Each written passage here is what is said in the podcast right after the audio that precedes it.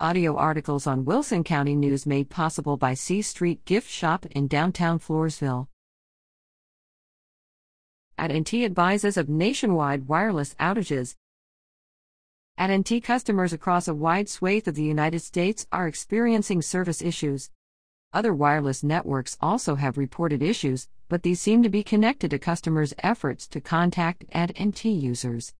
The widespread interruption to service is affecting use of the AT&T wireless network, leaving customers without the ability to call, text, or access the internet. Some of our customers are experiencing wireless service interruptions this morning, AT&T acknowledged. We are working urgently to restore service to them. The communications network encourages customers to use Wi-Fi calling until service is restored. Some customers' mobile devices are in SOS mode. Turning on Wi Fi calling should offer these users the ability to make calls. Some businesses and organizations that utilize VoIP, Voice over Internet Protocol, phone systems that rely on AT&T also are experiencing phone issues. Landline services are not affected by the AT&T service issues. Reader at WCNOnline.com